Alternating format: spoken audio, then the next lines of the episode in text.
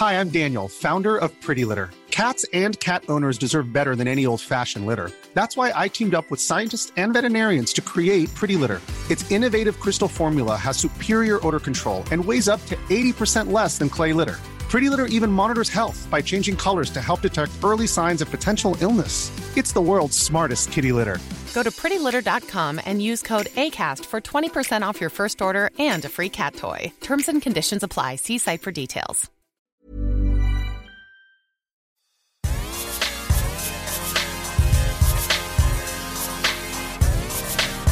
Hi, it's Lainey. Hi, it's Duana. And welcome to the newest episode of Show Your Work, our first episode with a special guest.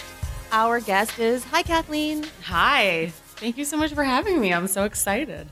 Okay, well, we're having you because uh, by the time you all listen to this on Monday, um, Black Panther will have broken all kinds of box office records. We're still 48 hours away from like the confirmation of just how big it will be, but every six hours they keep revising the projections. The latest projection right now is it will be a minimum $200 million long weekend opening. I'm going to ask an ignorant question I should know the answer to. When when they calculate those, are those North American totals? Like Black Panther is opening worldwide, yes? Yes. So mm-hmm. where, how are they constantly re-upping the weekend totals based on like what's the last place on the international dateline? Where do they The number I just threw out is domestic. So it's yeah. US and Canada. Uh-huh. They'll probably have the international totals on Monday as well. But they're gauging the domestic totals. Um, so they have projections, obviously, leading up to whatever the science is, leading up to the opening.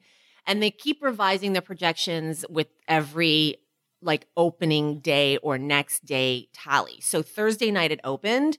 And when it opened on Thursday night, they were like, oh, fuck, this is going to be big. Because if Thursday night is that big, then I guess percentage wise, Saturday is going to be a monster. So Thursday night was huge. Friday, we're on, we're recording Saturday right now, but Friday was apparently even bigger. So now they're saying, well, people are going and they're going three times. So we're going to punch in the algorithm and it should spit out somewhere around 200. Some people are saying as high as 215. I don't know why anyone was surprised. Like to me, this is like, yeah, yeah, 200. We're gonna get 250. Amazing. Like this is an event. Everybody's going. Like I've seen it. Well, today I will have seen it three times already. Obviously, um, I have friends who went Thursday night, Friday night. They're going again Sunday night. Like this is this is what I expected. I'm not surprised. I don't know why anybody was like, oh fuck, it got it did like a good Thursday. Oh fuck. Like, Well, not I mean, su- I- I'm not surprised. I think it's partly like you want to always have a story, right? I was just thinking like they always either underestimate or overestimate a box office so that there's a a tale to tell. Mm. Nobody's going to be like this was an accurate projection of what we figured would happen even if that's a great number. Right. Um not least because like the the magic has gone out of the box office totals because people like you people, mostly you Lainey, like book tickets in advance. You're always like, "Duana, you cannot just walk into a movie. You have to book your tickets." Well, you do. Yeah. For Black Panther, like my Thursday tickets were booked two months ago. Right. But that, in addition to, I'm just going to say, like, maybe it spoils the mood a little bit, the spontaneity a little bit. Um, there's probably some sort of advance ticket condom uh, line that I could be drawing here. but, um, but then the projections are even more not that mysterious because people are buying advance tickets. We know this. Mm-hmm. It's all a story, is what I'm saying. A good story. Well, I agree with you. I mean, and that's the work of the studio too. It's Disney Marvel. And even now, experts are saying they're trying to be cautious and they're saying, oh, like, you know, maybe right now the revised from Disney Marvel is, oh, maybe 185, which everybody is like, no, that's fucking No. bullshit. But it can be, yeah, you're totally right. It can be. So on Monday, they come out being like, wow, 200, whatever the number is going to be, this is so great. And it's like a next level, second phase, third phase publicity push so that next weekend, everybody's like, for like two people out of 85 who haven't gone to see it, those two Mhm. people will be like, oh, maybe I should go check out that Black Panther that everybody's watching. I mean, this is uh, this is a term, right? Sandbagging. Like when you lower expectations on purpose so that then you look like a hero. Mm-hmm. Uh, I would I could spend a whole lot of time on just this, on when that's an appropriate thing to do work wise. Um, but also, we have so much to say, and we haven't even gotten into the why it's an event and what Right. we're gonna. Well, I mean, okay, I think that we can't talk about the box office of, of this film without talking about historically films with black casts. There's like a responsibility, it feels like, on the black community sometimes that this movie has to do well or else they'll never make another one, right? That this box office is contingent on um, there being opportunities for black films in the future it didn't feel like this with Black Panther. Obviously, it's part of like the Marvel Cinematic Universe. It was going to be fine. It had the Disney like machine behind it. But I think that part of this story, if we're telling a story about this box office, part of the story is that this is a film with an all black cast that is doing these numbers, and it's not just black people going to see this movie. No, by any means, right? Like Right. it's it's sure you could count on, let's say, before you get to the word of mouth, before you get to the two people who are just going to go see it because it's a hit, there are Marvel nerds, angry Marvel nerds who are like, "Fuck you, it's not going to be that good," and they're going to go see it resentfully. Um, as you said, like black movie going audiences who feel an obligation.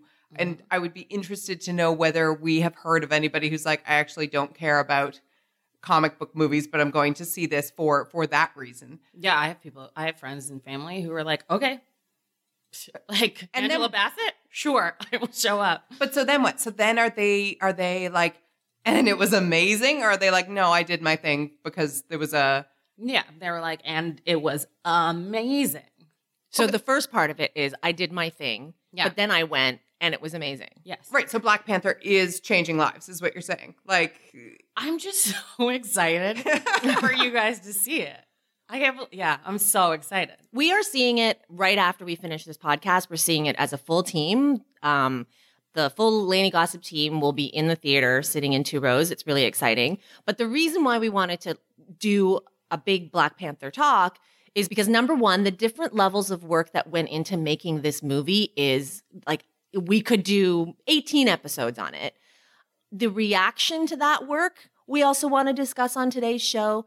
And also, we want to address a few questions that we have, but also that many readers have sent to us about who Black Panther is for, who gets to claim it, and who should be seeing it, which is essentially, you know, part of the box office conversation. So let's start with the story that I pitched to Duana a couple weeks ago, and we decided to table it for today's show. Um, it was an interview with Ruth E. Carter uh, in the cut that I read and I sent to Duana because I thought it was so interesting to me that um, part of the Black Panther publicity machine thus far has been not only to profile the actors, which is what we normally get, but they have done a great job pushing out the people behind the camera to get them press, to get them out there and make them visible. I love this because we on Show Your Work, Duana, you and I have talked about the excuses that studios and people in powerful positions make about I couldn't find a woman to do this. I mm-hmm. couldn't find a costume designer who was of color or a female. And Ryan Coogler ended up assembling a team of people that systematically rejected that excuse. The cinematographer on Black Panther is also the same cinematographer for Mudbound, the first woman uh, nominated for an Oscar in that category. All the costume designers, all the hair and makeup artists, they are either women or women of color or people of color. So what he is saying is, hey, every time you say that you can't find a person to represent in uh, like inclusion and diversity, I just delivered you a $200 million movie and I hit all those boxes. So what's your fucking excuse now? I wish you could see me because I'm like nodding vigorously at everything Lainey is saying. Um, absolutely, and I think that that is why these people are being profiled. They're you know FI, FODs to steal from Shonda Rhimes' first only difference. Like they, the reason why Ruth E. Carter is being profiled is because I mean she's a legendary costume designer. She, you know, worked on Malcolm X. She's worked on a bunch of Spike Lee projects.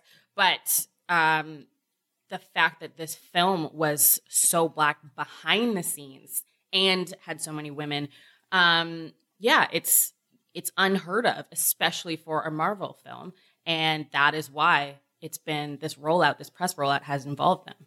So here's what's amazing about it and why it matters beyond uh, for people who are like, okay, but sure, but that was, you know, that's for this film, that's for whatever. Hmm. Uh, there's a podcast that I love called Happier in Hollywood, uh, which is delicious on a number of levels. And uh, the assistant to the two hosts had been working on Queen Sugar with Ava DuVernay.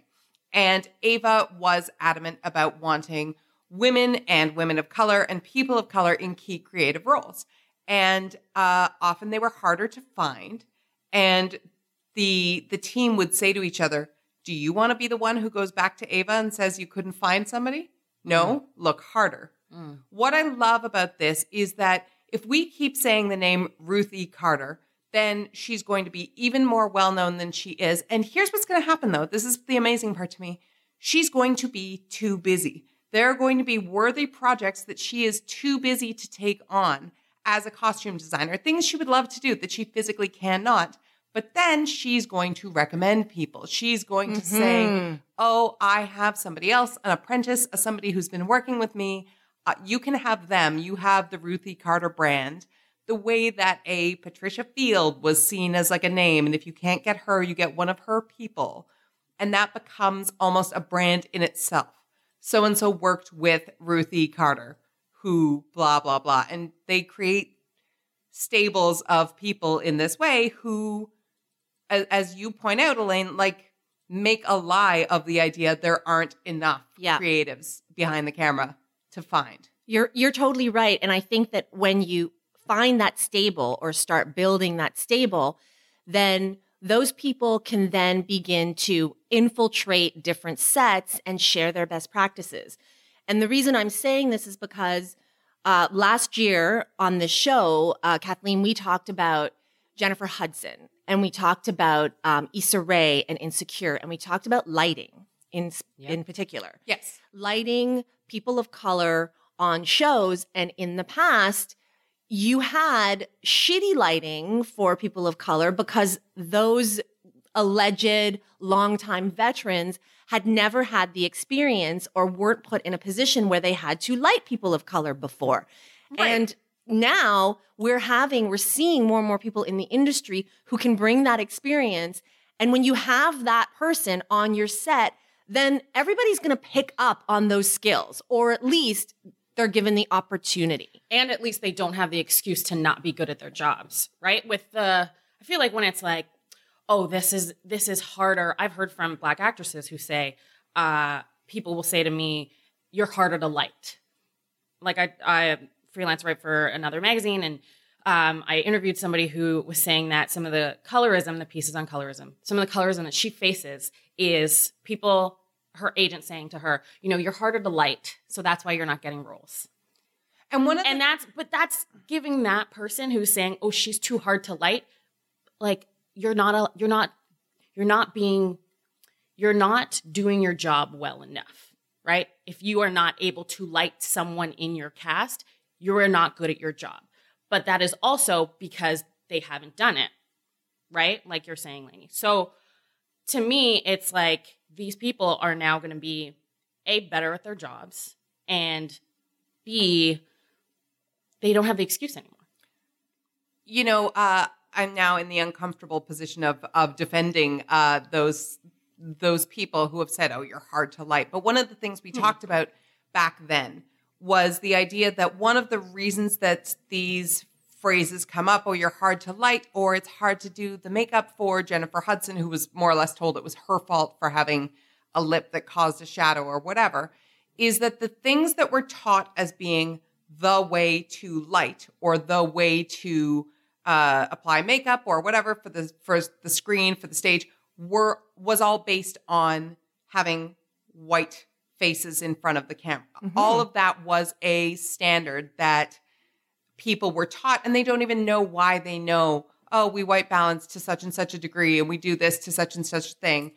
All of which is is white centric. Not only do films like this create more jobs create more celebrity uh craftspeople but they also get to redefine what it is to do it properly, to do your job well, but also to do your job properly, to have the freedom, to have the creativity, to be like, what if we do the thing we're not supposed to do? Turn the f stop all the way down, to, you know, crank the lights too high. These are all very technical terms, guys, by the way.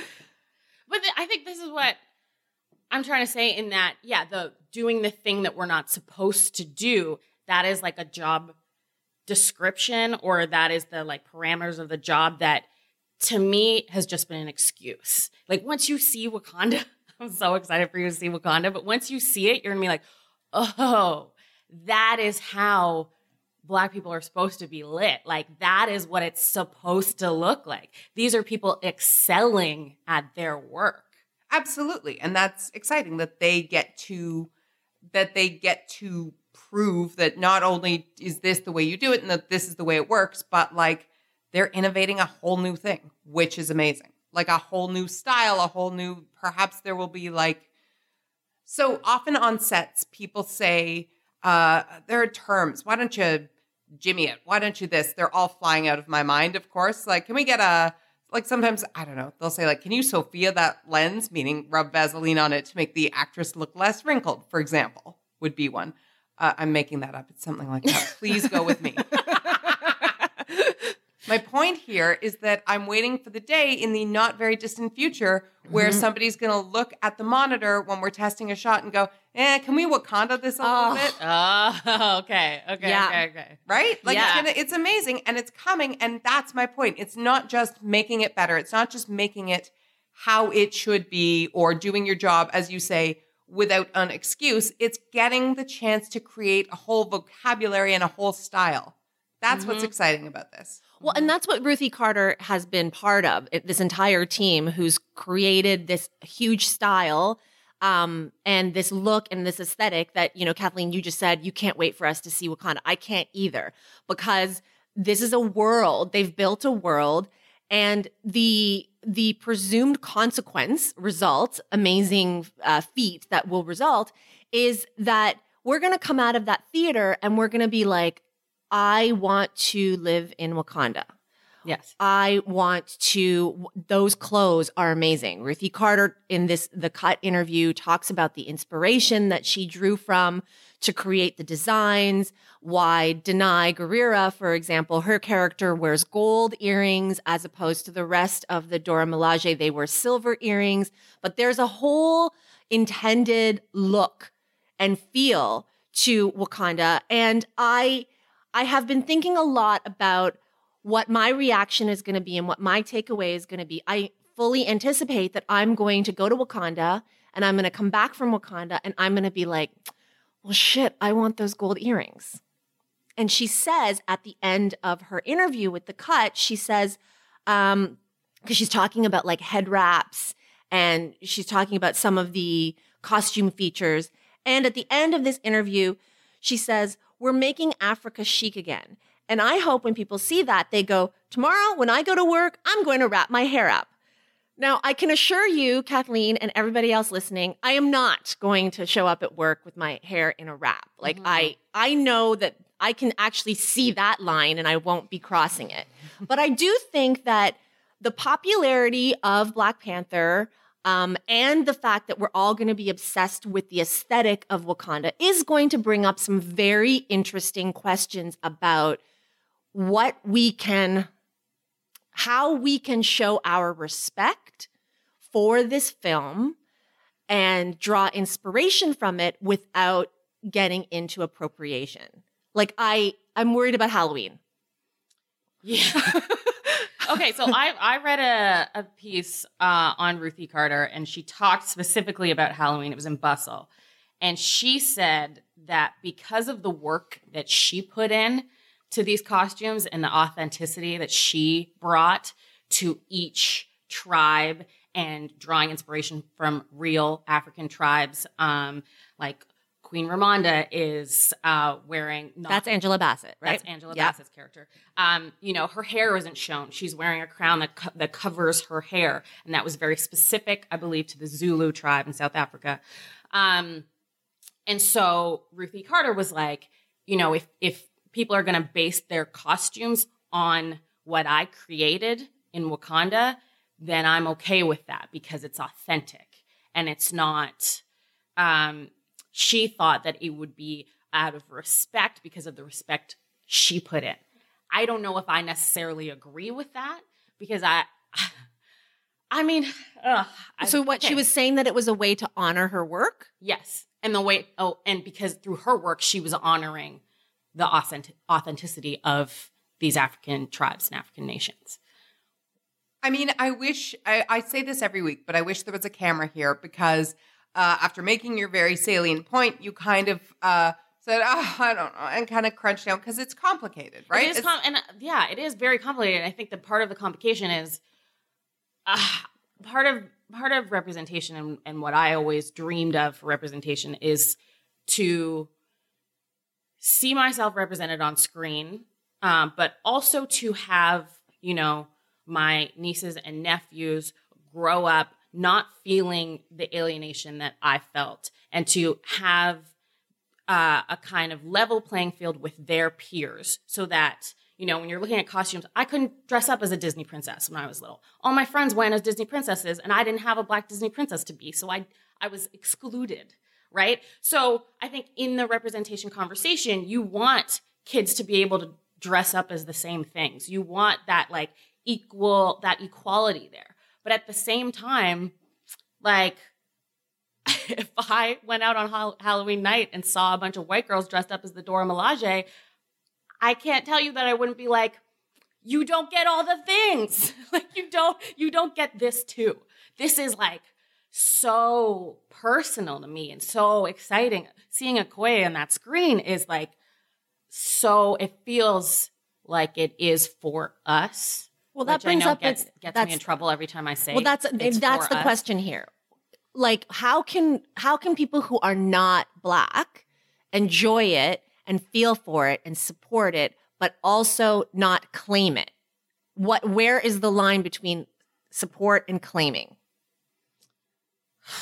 to me, I think that it goes back to respect and research. And I also think it's different for kids. I think kids have have an innocence about them that if I saw a little girl dressed up as Shuri, a little white girl dressed up as Shuri, that's not offensive to me. That's that's not That's Black Panther's younger sister. yes. Yeah.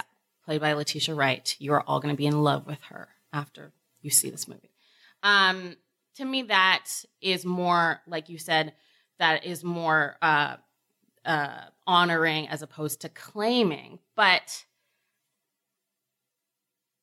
yeah, it's, it's hard with a Halloween costume because you don't know the intent when you're just looking at it. If you're seeing pictures of it, Well, the same, I mean, the same thing happened in hip hop, right?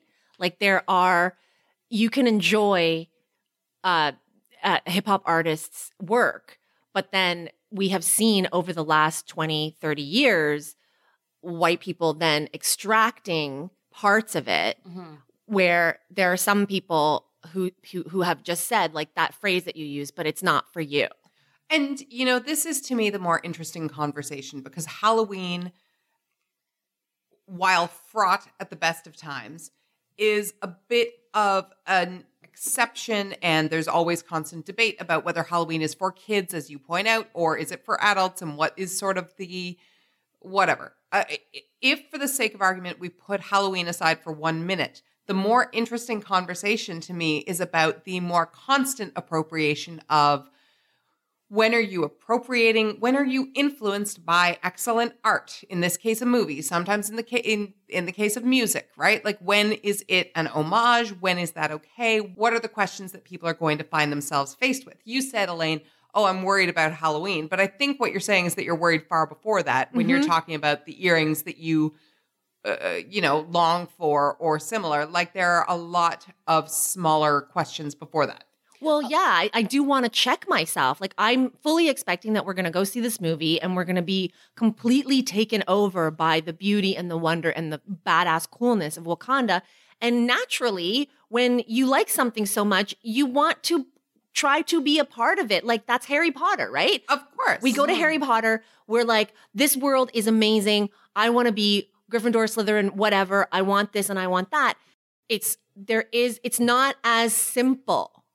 Well, actually, I love that yeah. you brought that up. Sorry, uh, go ahead. Kathleen, but I love that you said Harry Potter because Harry Potter is has made an entire franchise upon a franchise out of being able to be in it. Right? You go to Harry Potter world and you go to the wizarding world of Harry Potter and you are sorted and you add yourself to a group and you buy all the paraphernalia that belongs to you and you get to belong. And part of, I think, what we're talking about here is the idea that some people who will watch and love Wakanda, uh, who will be thrilled by Black Panther, will feel like, well, but there's not a way for me to insert myself in this. and which, which is, is fine. I was actually just thinking, I'm like, we're thinking about white response to this movie, maybe too much. like, I'm like, are we like we're thinking so much about the white parents and their and their kids and and how they are going to respond to this movie, which it's an important conversation, and I and I hear you, but I, I'm also like, should they be centered here? Well, I don't know if it is an important conversation. Like I'm going to be that person who I've seen the things, I've I've read the things online, but sometimes it's one of those things where you go, where actually like who actually is having these conversations aside from uh, us sitting around having the conversation that we would be having.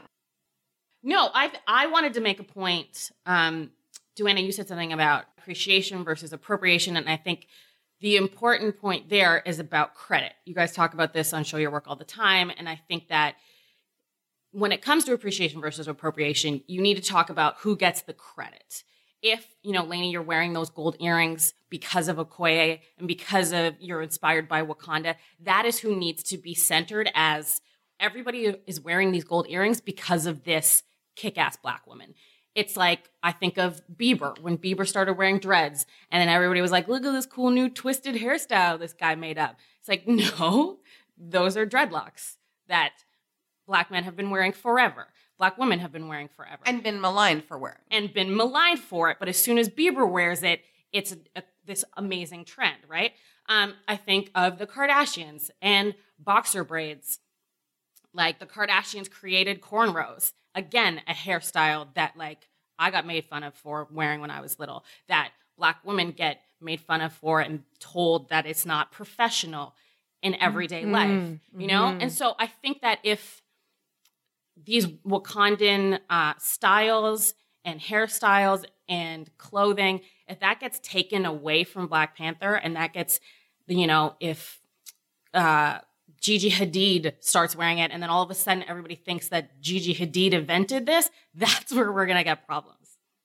So it's about the phrasing and the framing, right? It's not the the hot new Gigi Hadid trend is what the is what the issue is here. Well, it's the credit, and I think then that changes because I don't think then if that if like um Lupita's Wakanda knots, as they've been calling it, you'll see this hairstyle in the movie. If that then becomes a trendy hairstyle that is cool, that is respected, then that might trickle down to that woman who goes to work doesn't get maligned for her hairstyle. Her boss doesn't think that that's unprofessional anymore. Like this is when we talk about representation matters, right? Like I think it does trickle down as long as that credit is there. So to take us to a place I did not expect to go at all, um, does this mean that Black Panther should have more merchandising rather than less? Yes. Yes, I think it does. Is what are the I don't know what the But Uh, uh, it also depends what merchandise. I'm me. not, so so what is what are the uh the merchandising uh what do we know has been on the market uh that's sort of a Black Panther tie-in so far? Well, it's funny you ask this because I had a conversation with Kathleen about merchandising the other day. And one of the things I've been looking for is Michael B. Jordan did this amazing interview. Um, oh, it was his 73 Questions in Vogue. And Mhm. he, I remember it well. yeah, I'm sure you I do. watch it daily. and he, at the end, I think he puts on a Killmonger hoodie. hmm And it looked okay. Well, obviously, it looked amazing on him. I don't know if it's going to look as amazing on me, but it's a great hoodie.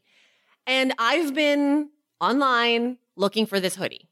I haven't been able to find it, but I have been looking at like whatever is available. And so I talked to Kathleen about this and I was like, listen, some of this merch is so great, but is it for me? I, I want to know. I, I don't want to offend. I also want to up, uphold and support. Um, as we have said in the ongoing conversation about intersectionality, sometimes the role of those who are privileged is to stand behind. Um, Mm-hmm. So I, I think that many people who are well intentioned are grappling with this. We're getting the emails, and we'll get to a couple of them later. We're getting the emails for, from people who are in, like me, in my position. How can I support?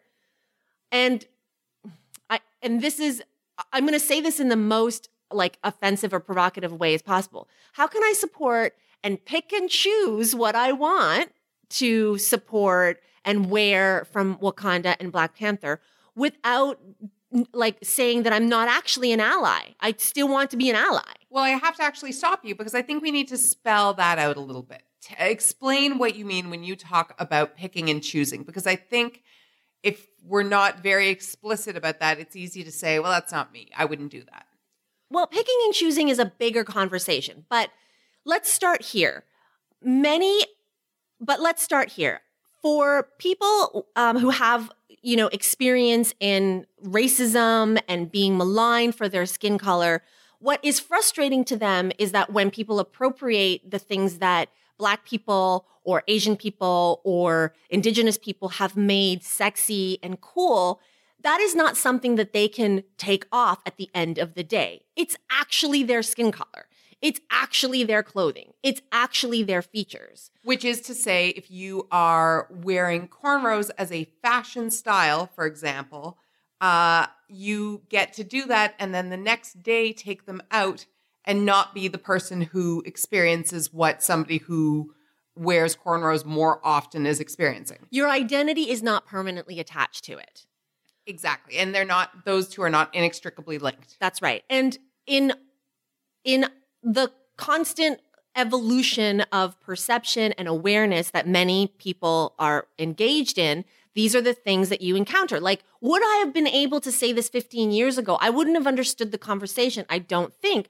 But now, in hearing from people like you, Kathleen, and doing the reading, you understand, oh, yeah, shit, what I just thought was a cool thing to wear on a Tuesday, other people have been arrested for, other people have been like fired for, as you were saying. And so, and they can't afford or they just can't, like biologically, take it off. Yes.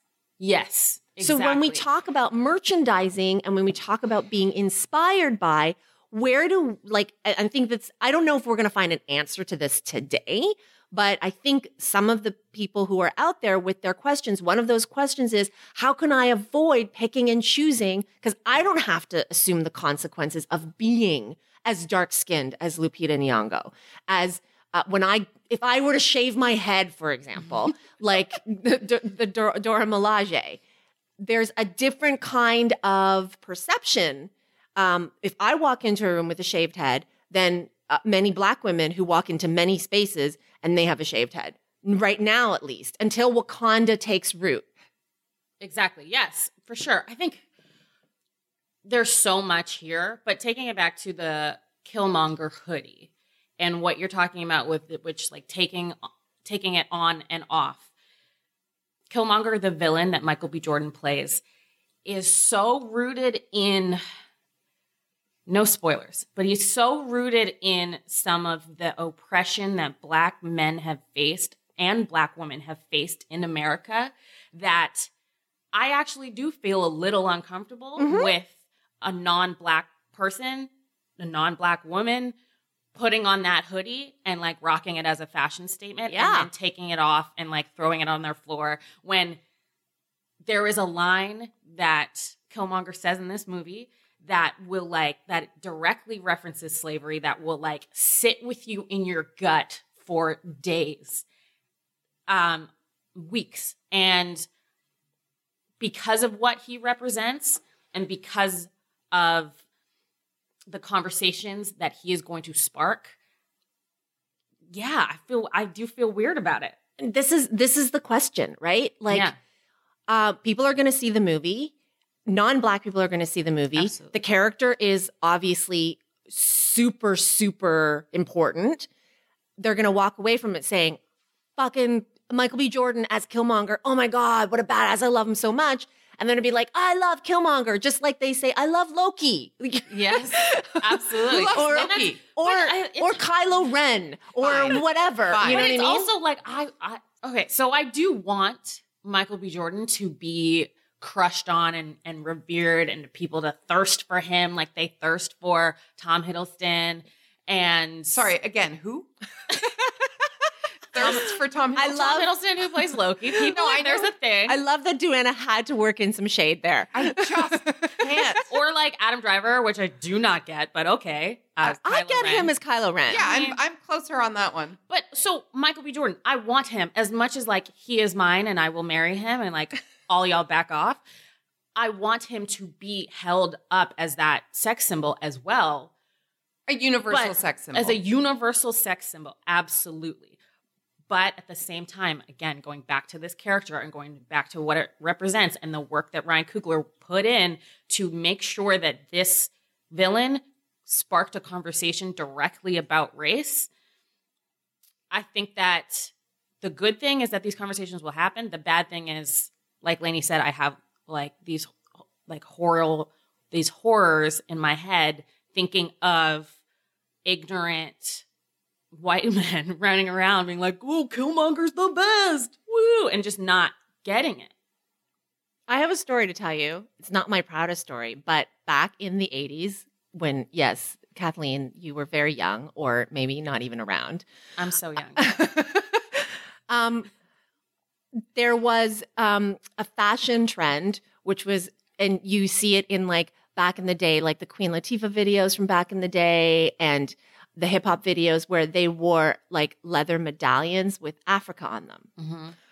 I used to walk around with a leather Africa medallion. like it was from the mall, and it was like a, a, a yellow, red, and green stripe. Correct. Yes, I Right. I know this. Yes, my Um, older brother had one. Yes. And I'm going to be that dick. Like, I will call myself out because I think it's important. Like, this is where it starts, or this is what the problem is. Is many of my friends were Black Canadians, and we were very close. Um, and obviously, the music we listened to was hip hop. I wanted to fit in with them. I admired them. I wanted to look cool, and so like I went to parties and went to school wearing this medallion. I like I cringe thinking about this, but I do think that this is as an adult now, of course I wouldn't do that. And you know, I saw Michael B. Jordan in Vogue 73 Questions wearing that Killmonger sweatshirt without knowing the backstory of Killmonger, having not seen the movie yet. So yes, Kathleen, I looked at it as a fashion statement. Like, that's just a really dope sweatshirt. Mm-hmm. I would like to think that later today, after I see the film and after I appreciate the roots of his character, that I would have said to myself, nah, not for you. I is there a 16 year old out there like me back in the 80s and 90s who can make that call? But I want I want to say something about this idea of again back to representation. If I have grown up in a pop in a pop culture landscape that centered whiteness my whole life, we all do. Anyone who's like a non-white person has had to live in that pop culture landscape. And so if I want to like put up blackness that is revered in the same way and um, glorified in the same way, then you know, I had to look up to characters who didn't look like me all the time. I had to, you know, wear uh I mean, for like a current reference, my niece dresses up as Anna from Frozen all the time, right? Like she's had to put herself in this this world that doesn't reflect her.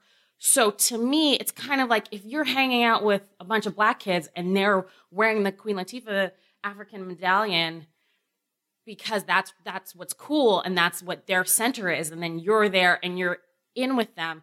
I understand why it's problematic, but I'm also kind of like okay, that was just your that was just your experience and and your your and your that was your authentic group and that was what was cool but they like I wasn't getting pulled over. Yeah, but okay, but it's yes, not. absolutely. But as a 16 year old, you're you're not. As a 16 year old, that isn't what you're thinking. Especially, I think my my the reason why I don't think this is as problematic as like I feel like this isn't a thing you need to apologize to me for is because you were surrounded by black people, right? You were in this group that this is what you guys were doing. It wasn't like you. Do you know? Do you know what I'm trying? But Am I making and sense here? pieces of this Maybe- are, but bits and pieces of this are. uh We're talking about a platonic ideal that we haven't reached yet, right? In an ideal world, what we're looking for is for kids and adults of all ages, races, stages to adore Killmonger, think he's amazing.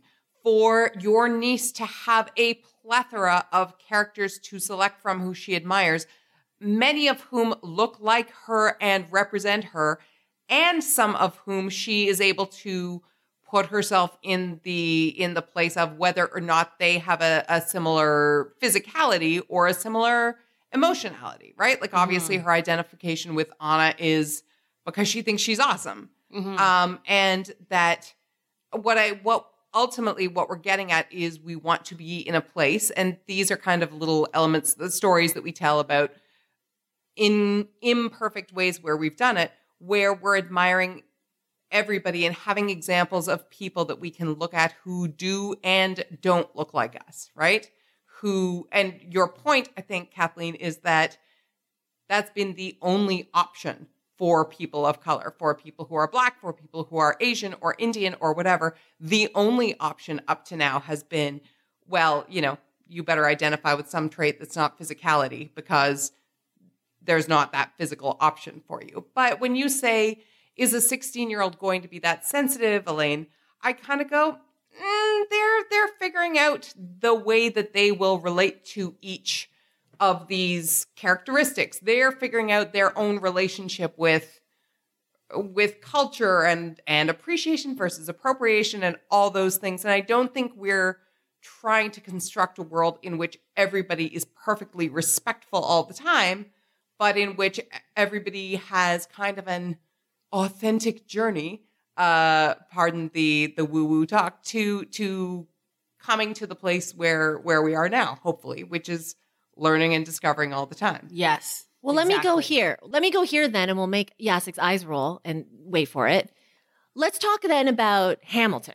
i knew it yes go So there was a conversation uh, a couple of years ago. Hamilton had come out, the hottest show on Broadway. Everybody loved it.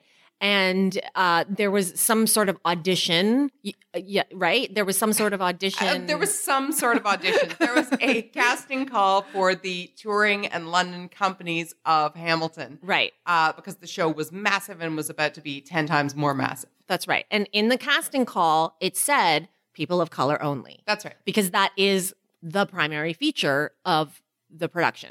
it's one of the conceits of the show, right? That there are people of color playing real historical figures who were white, That's right. except for King George. So the casting call goes out, and people, some people get upset. Yeah. You wrote a post about this Yeah. on our site, and the crux of your post is some things are not for you. Yeah. But I think too, sorry, Kathleen, too, yeah, some things are not for you, but also I think it is natural to want them to be. I think it is natural for every young person who aspires to be anything to look at any hero and wish it was them. I think lots of young girls who grew up watching Star Wars wish they could be Luke Skywalker and sort of fit themselves awkwardly into being a Princess Leia or the token girl.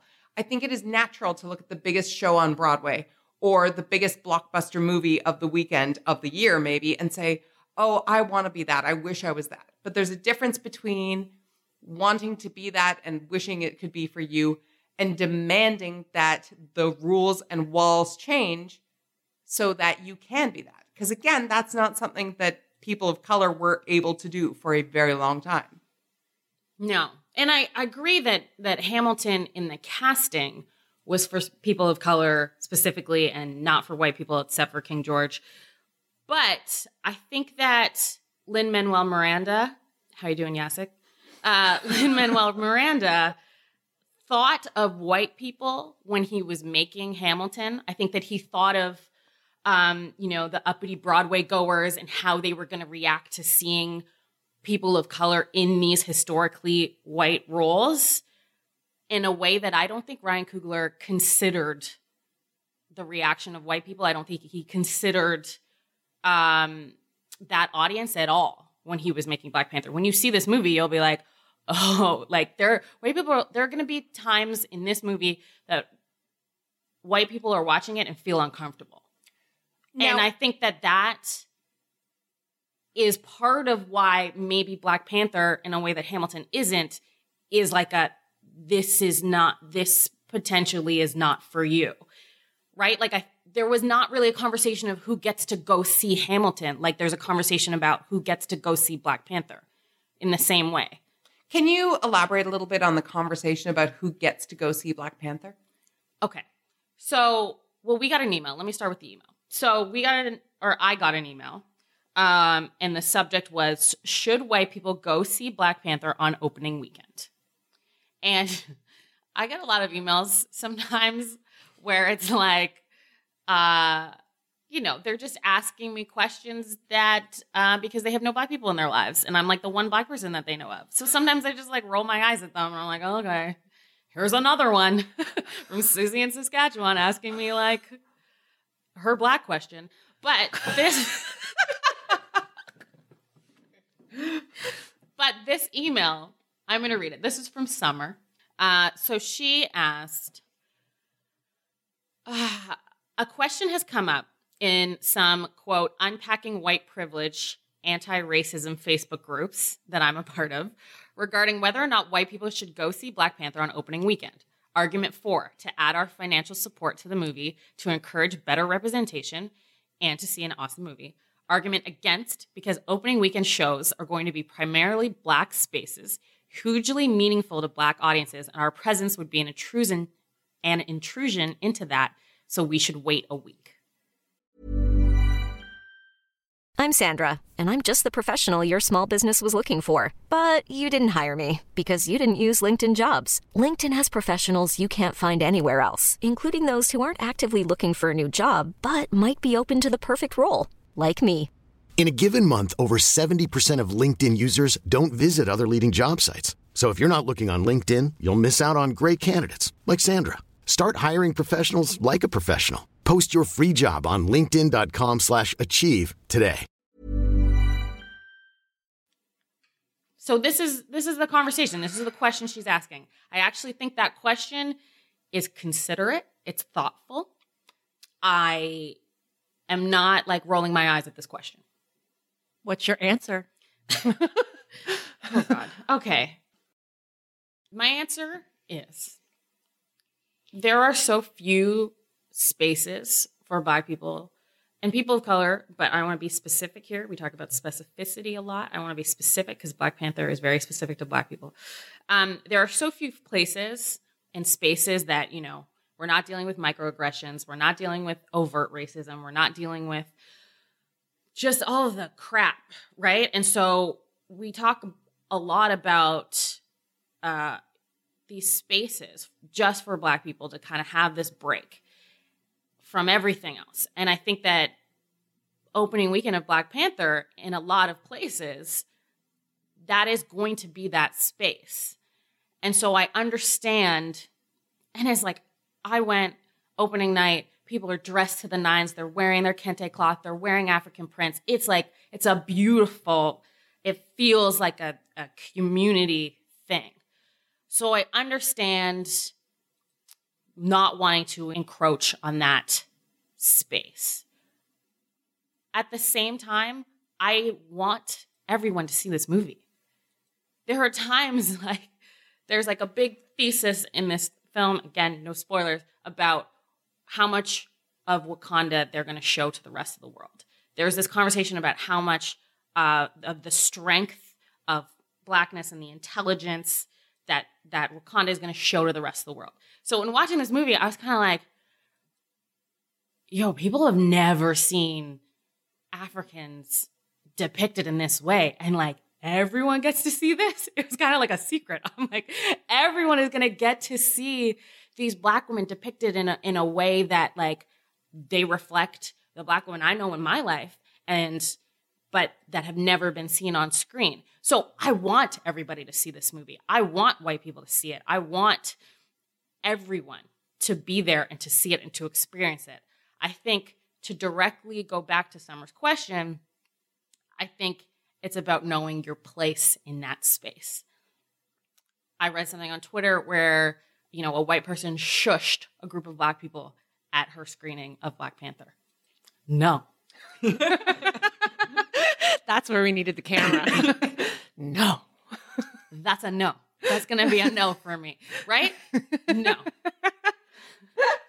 How many times can I say no?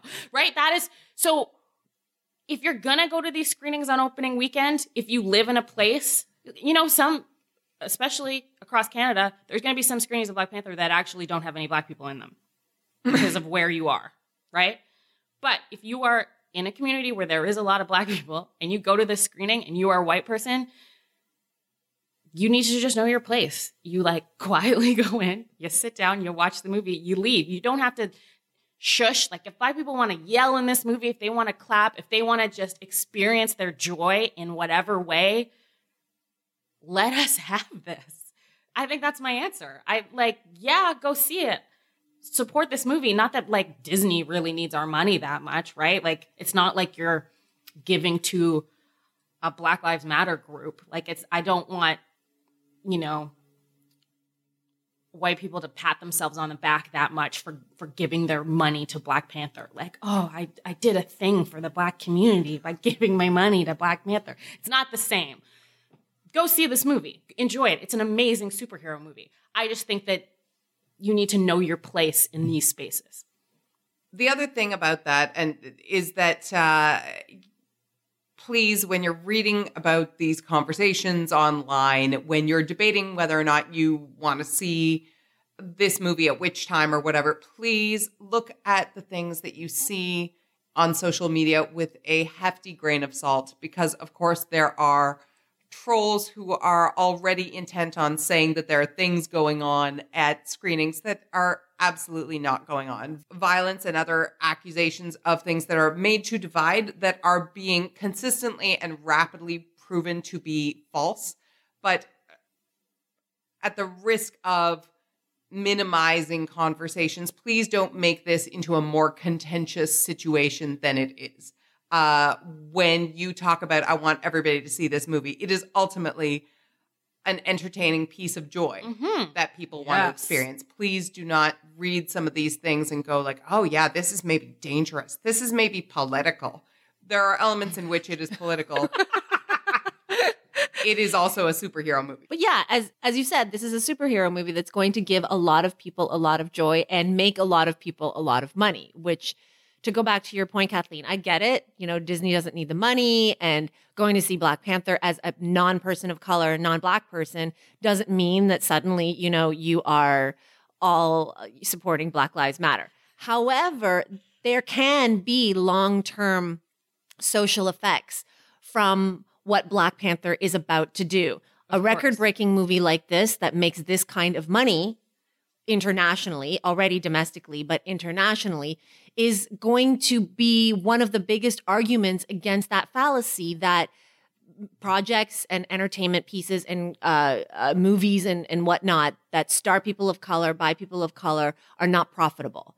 This is the the slam dunk in your face, the cake smush in in someone's face that you can answer back. But not only that, it will perhaps start an even bigger, stronger movement to make the sequel.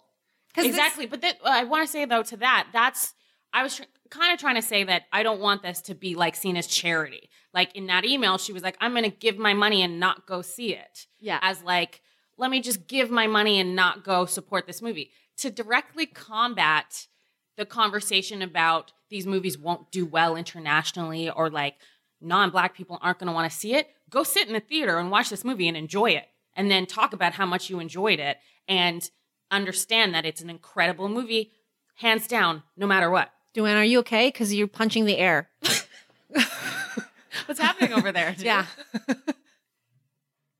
now you you're holding now Duana is holding the bridge of her nose with her uh, left hand, now uh, running her fingers through her hair um, in seeming frustration, taking deep breaths because I don't I know what's what's going to happen. You breathing fire?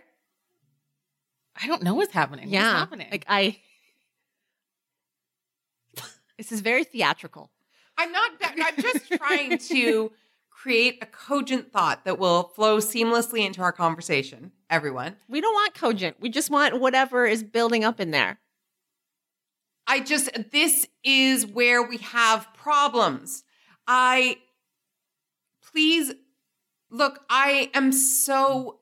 I'm frustrated because uh, people implying that maybe giving money but not seeing the movie uh, would be helpful is missing the point again that this is entertainment. And I don't want to take away from our very important discussion that we're having about representation and, and the sort of political elements of what we're seeing and the world that Ryan Coogler created.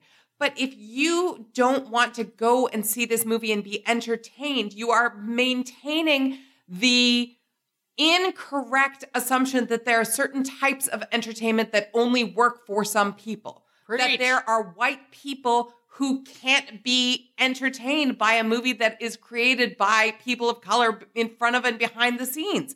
Like, this is bananas to me that you could look at something and say, oh, but no, but they're not going to be able to speak to me. So maybe I just, uh, maybe, uh, you know, I'll give the money to, as you say, Kathleen, in a, in a charitable fashion. Uh, but that I don't want to. No, I want to see it. I want to have my fun. I want to watch something that is patently not about me or for me and still be as delighted and entertained and excited by it because ultimately this is what entertainment is Uh, because ultimately this is what fiction is for right it's about taking very very specific stories and showing how universal they are it's about having stories that seem as though they cannot possibly relate to the entire world and then selling massive massive numbers around the world this is the whole point and i i sometimes am surprised and i hold my nose and i hold my hair uh to find that this is the point that people are missing mm-hmm. Go off, Duana. Damn.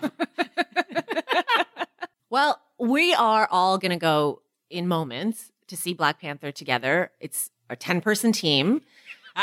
Um, all of us come from different backgrounds. Some of us are parents, some of us are not parents, some of us are a certain age, some of us are much younger than that certain age. I'm so young. That is who, yes, Kathleen.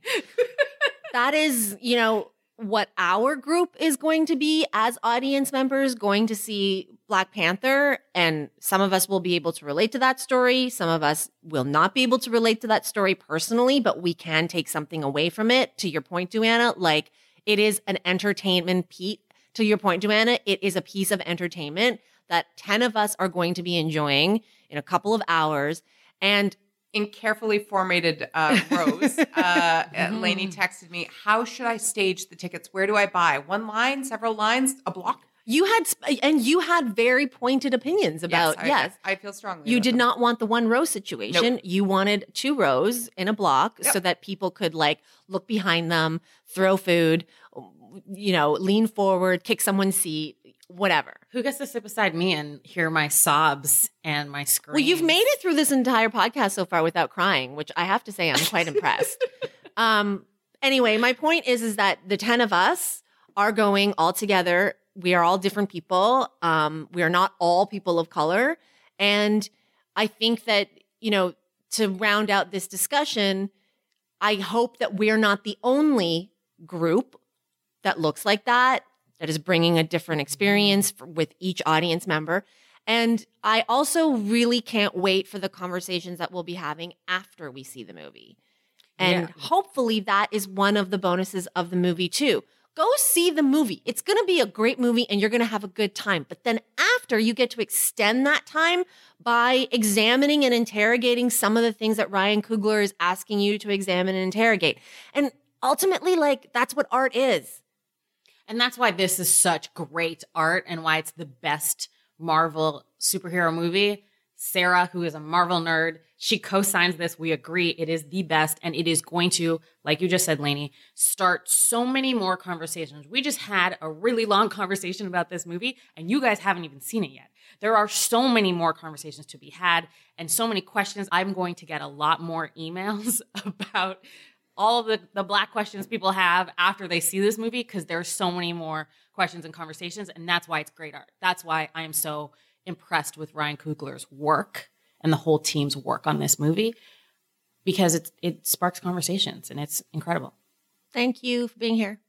Thanks for having me. Can I say this? Wakanda forever? Wakanda forever. Wakanda forever. That is how I will sign off at all times, all the time. Wakanda forever. So our second story today is um, something you pitched me, Joanna, which is an interview that uh, Glenn Mazzara, who um, is a showrunner, um, did with Variety, and it's an it's an interview about how not just for the last six months, but for much longer than that, for several years now, he has been one of the leading voices pushing for change in the business, more equality, more diversity, more representation. Yeah, specifically, uh, he's seen as a really powerful agent of change in what we would consider to be uh, high profile, high end TV, right? Uh, Glenn Mazzara uh, was on The Shield, uh, was sort of a real seminal force on The Walking Dead, uh, was Damien. Uh, and so that's sort of the perspective of where he's coming from, which is to say he speaks as a he's a middle-aged white man. Uh, what's middle age anymore? Like when do you stop being that? Uh, he's a middle-aged white man who works on shows that are beloved mostly by white men. Um, and so that's what's interesting about uh, the position he comes from, Mm-hmm. uh, talking about some of these things. That he is uh, a voice that maybe you don't expect to be one of the leading voices. I, I really enjoyed this interview and I, I learned a lot from it and I had questions coming out of it. It's an extensive interview, but there's so much work in here. And what he also does is he paints a pretty accurate picture about how complicated this whole issue is. How many, what's the expression? How many hands are in the pot? What Sure, like Yeah. cooks in the kitchen kind of thing. that that's right. Sure. How um how this is not a simple problem to fix. How conversations have to how conversations have to happen in all rooms. That they've been happening in certain rooms, um, but even coming out of those rooms, let's say the, his writers' rooms, there's still the network or the studio or the whatever that you have to take your decisions to, and the pushback that you're getting, not just from the studios, but from other showrunners and from other people on the set. So I really, I really do think that this is a, a nuanced conversation that he's had here in describing the challenges in the industry and in all industries, and also a really good um, understanding here of of how Hollywood works from a management perspective. Right. So specifically, he is talking about his role and job uh, as a showrunner, relating to other writers that he manages, and relating to the networks and studios that hire him to create and to run these high-end scripted shows. That's sort of the perspective where he's coming from. Uh, and one of the quotes that's kind of halfway through the article, but that I think is a pretty great thesis, is he says, uh, my role is to listen to people. My role is to help. My role is to provide the forum for other people to tell their stories and be exist uh, supportive of an existing movement. Uh, but most importantly to me, this phrase that I loved is he says, "My job is to help fellow male writers and showrunners work out their issues and try to change." That's a lot to to take on himself. I thought that was really interesting. I did too, and I I I, I appreciated that voice. And I, I go back to the email that you sent me pitching this story, and you're like, "Oh, the the double edged sword here is." Do we need to be complimenting this guy, but at the same time, because he's a white cis male, is he going to be able to affect that change and have more people listen to him? You know what I mean? Like it's there's there's that uh, frustration there as well. I guess I, I don't know if that's the right word to use, but and I hear I heard your point. Like that is a really really good point. Um, but I I think that most people can agree that for real change to take hold, more people like Glenn have to take and adopt that attitude. So tell me, you said there was a lot of work in this article that you really liked. Tell me about one of the things that struck you. So he said a couple of times that before he became a writer and now a showrunner, he worked in a hospital for 13 years in um, on the administrative side. So he kept saying like I have management skills. I know what managing is. And he said that a lot of times showrunners, especially new showrunners, they're hired for their creativity and for being able to write and create worlds and characters. They're not necessarily hired for their management skills. No, and um but they are managers. Oh, they're definitely managers, maybe more than some. I know we've talked a little bit about this, but the culture of a writer's room is as follows. Uh, the show is staffed or hired based on who the showrunner wants, and that's it. Every showrunner builds their room differently, but after meeting with a bunch of writers and reading their writing, a showrunner decides what balance of voices will help the room, who they would like to help tell their stories. Sometimes they fill in the gaps that they think they themselves have. Uh, oh, I'm not so strong on this, so it'll be great to have somebody who is. And arguably, most importantly, uh, showrunners choose people who they want to be in a room with. Uh, there are all kinds of kind of sub stories about how this works, but working in a writer's room literally means sitting around a table all day, every day, and talking about your life and your friends' lives and uh, mining everybody you know for stories, and then fitting them into the stories you're trying to tell on your show. So if there are personality conflicts or an inexperienced manager, as you point out, or whatever, those are problems that show up a lot faster there Mhm. than if you are an inexperienced manager, uh, I don't know, at a at a food testing lab, for example. Because Yeah. you're talking to and about each other all day. And I, I found this fascinating from the perspective of, you know, work because, yeah, creatives are often terrible managers. Well, there's no management training. Like, Yeah. you know, if you have a great boss, you might take what they you might take something they say with you. You know, I kind of try to make a point when I work with a showrunner of taking something from every situation, uh, even if it's somebody I don't otherwise really love. I also try when I'm in the position of working with writers that I've hired to to remember those things and pass those on and to try and create an atmosphere where uh, you're not just being a dictator, but it's always kind of feeling your way blind. There is no management training for being this person. Well, the real world application to this is that it's not just a problem that exists in the entertainment industry, but creatives across all industries. I think about tech. You can have a genius programmer coder who gets brought on, and naturally, the evolution or the rise for any employee is to start to become more senior into executive positions. Now, that person might have been an amazing coder or whatever. I mean, like, fuck, I don't know what the words are. Um, but once they get onto the top floor into that corner office, are they a good manager? There have been a lot of stories about someone like Steve Jobs, for instance. Great visionary, had great ideas. Many people, and there have been books written about this, many people would tell you he wasn't a great manager.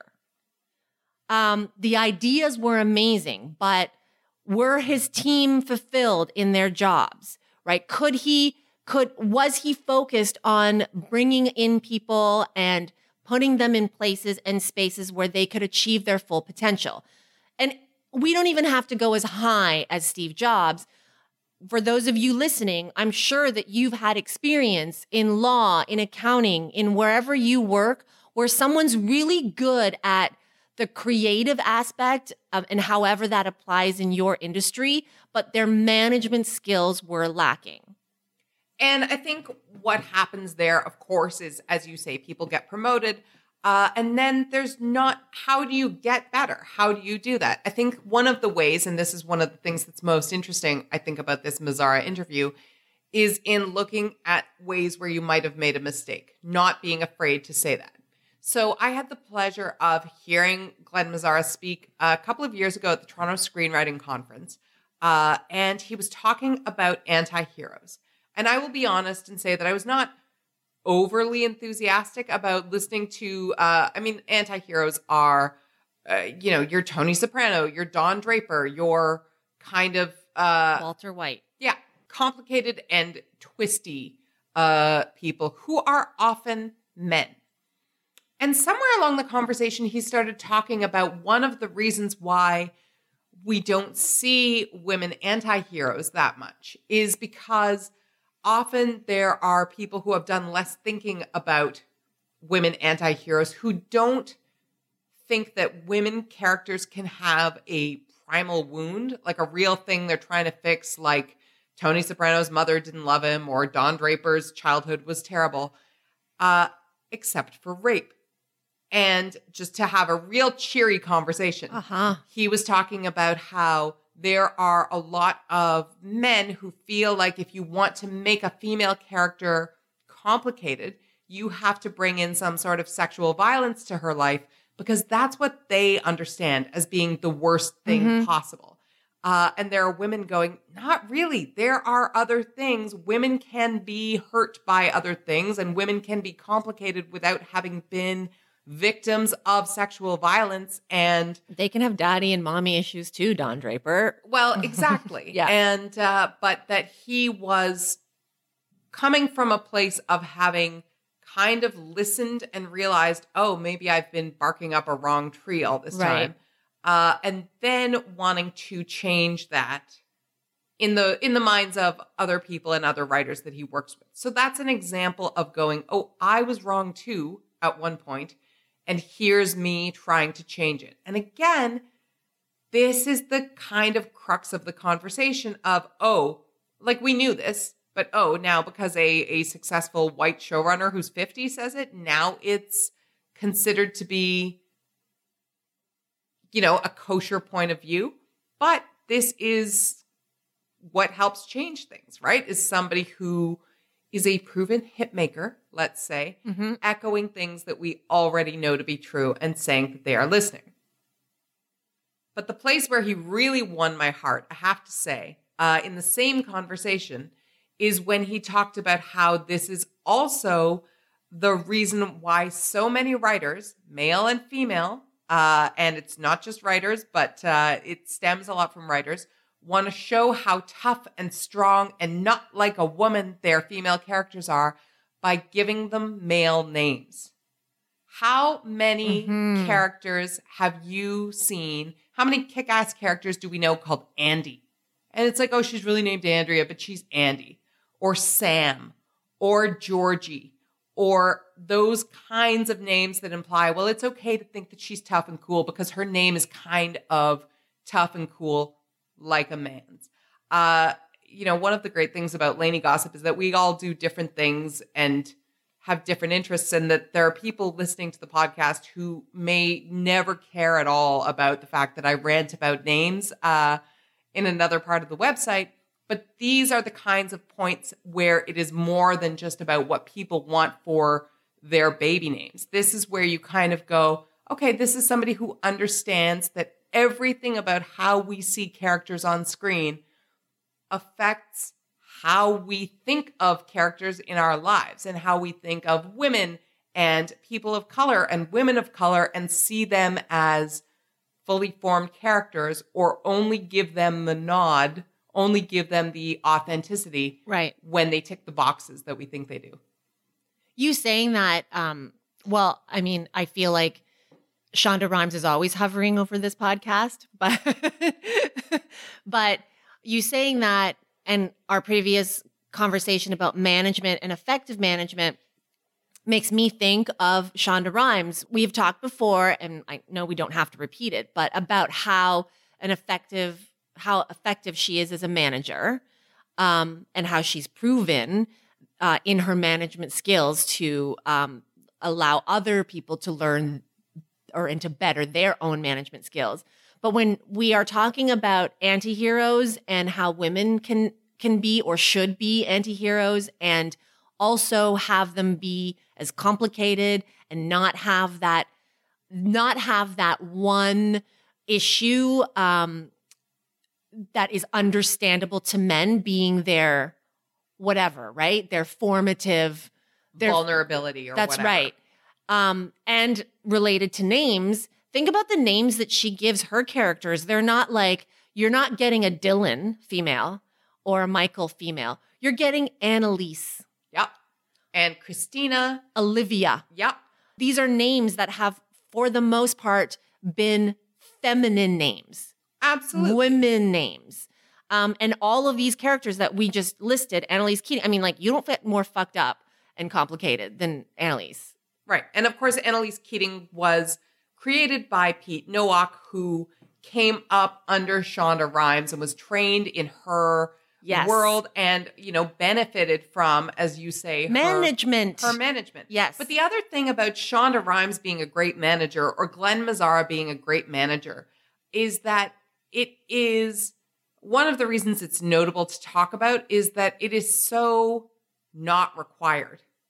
Nobody cares. And this is kind of the problem.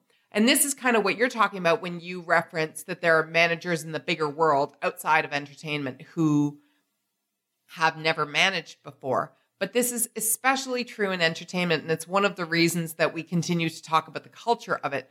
Nobody cares if you're nice, if your show is a hit. Nobody cares if you are a good manager who grows other writers, if you have the winning time slot all the time. One of the things that Glenn Mazzara talks about in this interview that we're discussing, in this variety interview, is that he thinks television seasons should have exit interviews and Mhm. say, How did it go? And how was it? That's unheard of. Yeah. It is bananas. And he says other showrunners are afraid of this idea. And he is trying to create some sort of regulation and, you know, as you say, like management training. Mhm. Uh, and it's so he doesn't need to. It is not required of him or something that, uh, or it's something that people expect of a showrunner at his level. And he's doing it purely out of a desire to make the industry better. Well, what I like about his point about exit interviews is he goes on to talk about HR. Um, and he then broadens it out from the entertainment industry to all industries because, of course, he came from hospital administration. And he talked about these exit interviews that do exist in other industries that the entertainment industry doesn't have, which is a fair point. But then he goes on to say, but you know what? In other industries, the HR departments are failing too, and they're failing in Hollywood. Uh, you want to believe that HR is there to help you, that that is the one department that will give you respite and protection from your boss. And, yet, And yet, how many of you out there have felt that you've been let down by your HR? Um, that the HR was also worried about the legal ramifications. that they're protecting the company. That's right. And listen, if you're in HR out there, nobody wants to dump on you. Again, you probably are also handcuffed by the upstairs, by the shareholders. And so, uh, to go back to what I said at the beginning about Glenn doing a great job of rounding out this conversation, he's not pointing the finger at one person. What he's saying is that at every level, in every industry, in every department, there has to be systemic change because you can't just change one area, the writer's room, and have that change be reflected without the senior level executives in the studios changing and without the HR departments changing and without the accounting department changing. Absolutely. And it's kind of charming to me that the most creatively successful people within Hollywood, the ones who are the biggest, uh, you know, ratings draws, are the ones who are saying, actually, let's bring in some of the methodology from the outside. Actually, let's Mhm. bring in some respect for the workers from the outside. We don't need to live like it's 1930s at Metro Goldwyn Mayer Yeah. anymore. Um, it's very entertaining that it's the biggest showrunners uh, who are saying, you know what, there's a way to do this that is more equitable and fair and also better for the show because everybody who's happier does better work and makes better shows. Yep. And, you know, to go back to what I said about all departments needing to change, I stand by that. But, but at the same time, 100% for those of you who are out there thinking, yes, but change also needs to be at the top, for sure. Glenn is at the top of his pond and he is the change maker there. Those at the top of their, their own ponds, 100%. All of the top people in the ponds have to make, make that top down decision to commit to change because that HR person who wants to advocate for the employee who has come forward to offer complaints about harassment or inequality. There are so many of them out there who can't do that, who can't do their jobs because the CEO is like, yeah, but I don't want to piss off that guy. He's my my star. And and Glenn talks about that actually uh, from an all industry wide perspective. What does he call them? The um the big swingers. The uh, you know that expression he uses. Mm um, it comes from Silicon Valley, I think he says. Um, the big swingers, the hit makers. Is it hit makers? Playmakers.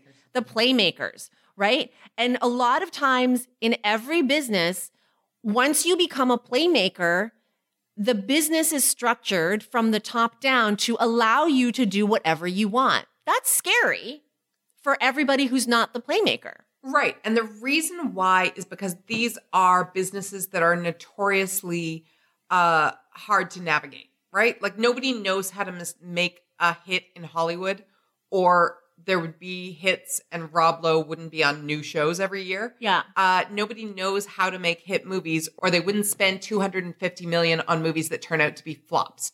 Similarly, in Silicon Valley, there are things that are supposed to be huge successes that turn out not to be. Uh, see the Segway uh, as an example. So when somebody is a playmaker. When mm-hmm. somebody hits the jackpot, everybody kind of goes, well, uh, I don't know. Like the last 10 times we tried this, it failed. So let's just get out of this person's way and let them do whatever it is they're going to do. And when it's done right, that looks like Shonda Rhimes getting a nine figure deal mm-hmm. at Netflix and, or Shondaland getting a nine figure deal at Netflix. And when it's not, it allows cultures of abuse or neglect or just poor management to run rampant. I guess the question that we all have to work on then, related to management and playmakers, is how you get to the point where you allow your playmakers to be playmakers, but you still manage the playmaker. And I guess it's about confidence, right? It's the things we've been checking in on all all through this episode are about having the confidence to feel good about the direction you're going and the decisions you're making, but also feeling secure enough to check yourself and see where you've made mistakes and where you can do better. He talks about how the showrunner of The Shield, and this was 20 years ago, would say, So, what can we do better this year? What was not so well? How can we make this better than we did last year? And of course, that's supposed to be on screen, but also not. That was Shawn Ryan, was the creator of The Shield, who he talks about doing that. Uh, and so I guess it's about modeling and also about humility. Being willing to check your own stuff makes everything better. It doesn't make you look bad, it makes you look better as you go forward.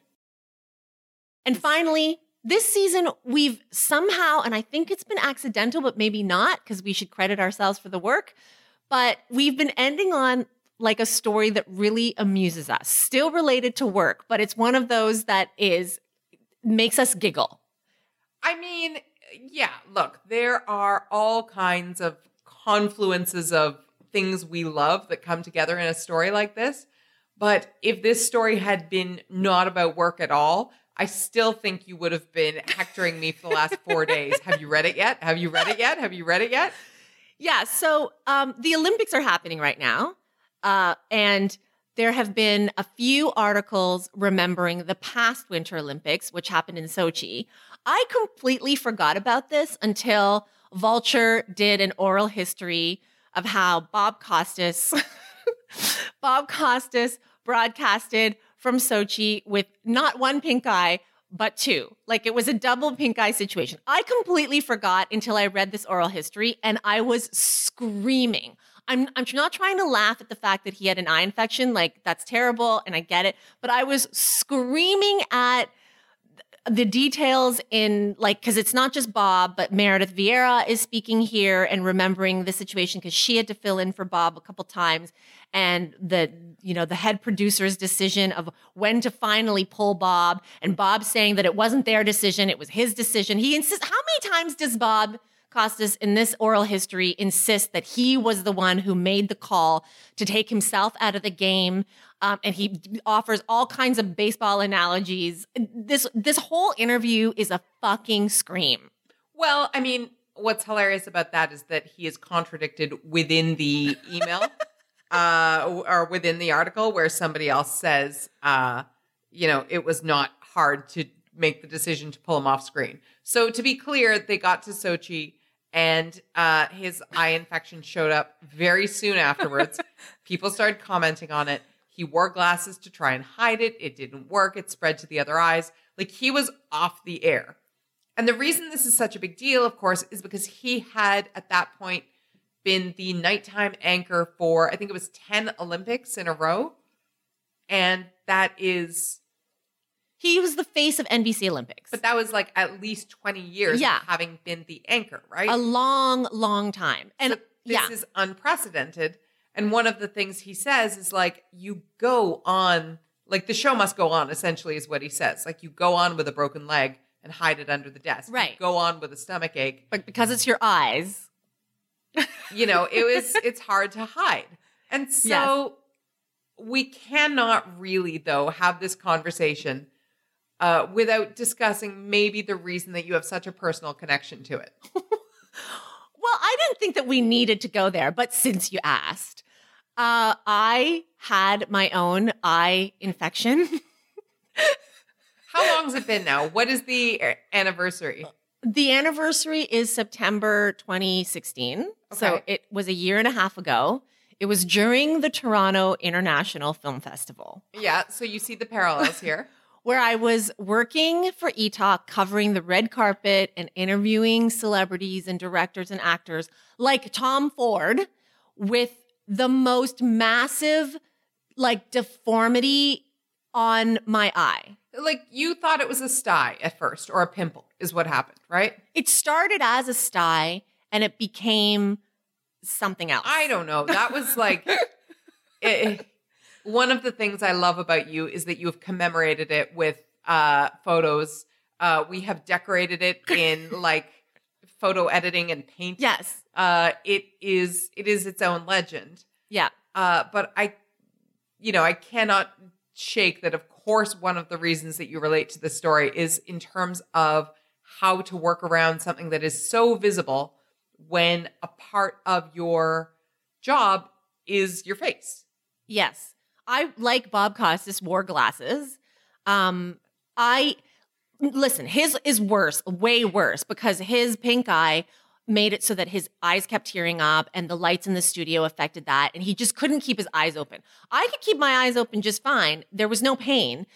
I just had like a boil, like an enormous boil on my eye. So it was really just cosmetic. It was about trying not to gross out the viewers uh, and trying not to turn sideways. Because the minute I turned sideways, you could see like there was a mountain on my eye. There was a protrusion from That said, here's what I will say my thing wasn't contagious. Pink eye is highly contagious. Highly contagious. Okay, but now I have to yes, okay, pink eye is highly contagious, but I think this was a an eye infection that was not necessarily pink eye. Pink eye is conjunctivitis, right? And I once had what I thought was going to be pink eye a few uh, a couple of years ago. And I was like, "Oh, I don't know if I'm going to be able to go to that party. Like I have this, I have that." And somebody sort of rolled their eyes at me and was like, get yourself some of the Visine pink eye drops and get over yourself. And to their credit, uh, it was it was dealt with 24 hours later. I think if you have a very simple viral pink eye, that that's one thing. This was something else. Could have been contagious. his yeah, yeah, absolutely. Okay. Could, but yeah, okay, but to go back to my germaphobe point, could have been contagious. Ye- but I guess it yes, it could have been contagious and you know, shout out to the makeup artists who were patting him down, uh trying to disguise it, I'm sure. But I don't know if it was that contagious nobody else was out for 2 weeks with this eye infection. Well, thank God. But like, you know, I'm reading this and I was torn because there's one part of me that says, okay, there's one part of me that says, okay, it's it's the Olympics. For Bob Costas, that's every two years, right? Because he covers the summer and the winter, and it's a big deal. So, of course, anybody who's facing down like something that you've waited for, you've trained for, you've practiced for, you've done the research, you don't want to step down from that. I get it at the same time, it's contagious. So if you go down and you take other people down with you, there's not going to be a show. I, I, I was really, I listen. I don't know if what I would have done in the same situation, but at the same time, if I was in the situation, it would have been my first Olympics. What you just said, he's done like ten or twelve Olympics. Skip the one Olympic so that not everybody gets pink eye. But they didn't get pink eye. They didn't like and if they had you can't have been- justify that from the after the fact. What do you mean? What? I, that is actual evidence. Like, had there been a pink eye outbreak, I think it would have been noted at the end of this article. I don't know. I, I I wonder if I was on staff, I would have been like, I don't want the fucking pink eye. Like, you know, let's just bring in Meredith. Okay, but there's a number of questions here. First of all, when I told my pink eye story that I just told, when I discussed this with you at the time, you said, yeah, there was a big debate in my office over whether pink eye is a big deal or a small deal. I just want to remember, I just want to point out that I remember that uh, because you said that in so many words and referenced people we know who did or did not think it was a big deal. Uh, so, first of all, if you're listening, what is your consensus on the big dealiness of pink eye? Please Yes. send us uh, Mhm. your notes and tweets. Uh, angrily shout at us. I look forward to it. Um, I guess my next question is: What is the what is the thing? What's the work throughiest thing you've ever done in the name of work? Oh, I I'm I'm I'm good with the, these stories. Like I broke my arm in Cannes, Yep. had surgery, was back like 20, 48 hours later. But I mean, that makes sense. You can't, you physically have to take the time and have the surgery, and then you go back, and that's what you do. Uh, I have a vivid memory of being so ashamed of having food poisoning that I was trying to write the email to my boss and walk the line of, of how many symptoms to describe to point out that I really couldn't come in, but that I really would if I could. Right. Like I wanted to so desperately, which is, I also remember being a grown woman staggering uh, out of my bed one day and going, I think I can go to work today after I had like the flu, the real flu, and being looked at. And uh, my my family member who was staying with me at the time said, "You can't stand up. You are holding yourself up on the counter. Go back to bed." These are funny moments to me of the of the trying to push through. And I think because Bob Costas otherwise felt fine, it was probably doubly frustrating that he was having to stay away. There was one phrase in here where he says he looked out the window and he didn't know if he was looking at the Hudson River or like Russia. Like when you look out the window and you can't tell what country you're in because not because you don't know geography, but because your eyes are fucking you up that bad. Like, and this was the thing. I, I'm still torn. I don't know. But then he If- listened to the Olympics instead of like being like, I guess I'm going to recover and like go and get a massage. He just had, he just listened to the coverage for like eight days until he was better. um, read this article. It's it's super super funny, and it does speak to a thing that we all deal with in our workplaces. How much of a martyr are we when we're sick? Uh, And I will confess to being that person where I'm probably only 50% recovered from my cold and I'll go in, I'm coughing on camera, like I can barely make it. It's, it's, I, I used to believe that that was the way to show my toughness. Um, I'm getting to the point where I'm like, no, no, no, my work is going to just be shit anyway. So I'm going to take a day. yeah, it drags out your work and it drags out your illness. But that's when you have the luxury of doing so. And there are places that require doctor's note and sick leaves and all the rest of it. Tell us what you think.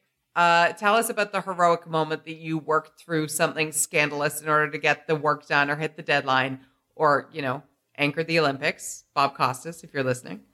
and do all the other homework we asked you to do, if that's okay. Um, uh, and send us your emails and thoughts as always. Let us know what you think. Let us know what you thought of Black Panther. Uh, tell us if you are in HR and you think we are off base. We want to hear from you. Uh, we love hearing from everybody who's listening. Shout out to you, Dr. Wang. Um, and we always like your comments, your emails, your tweets, uh, even when you tell us we're full. And hey, guess what? We're on Spotify now. So check us out on Spotify, Google Play, iTunes. Leave your comments. Work hard. We will be back next week. Bye. Bye.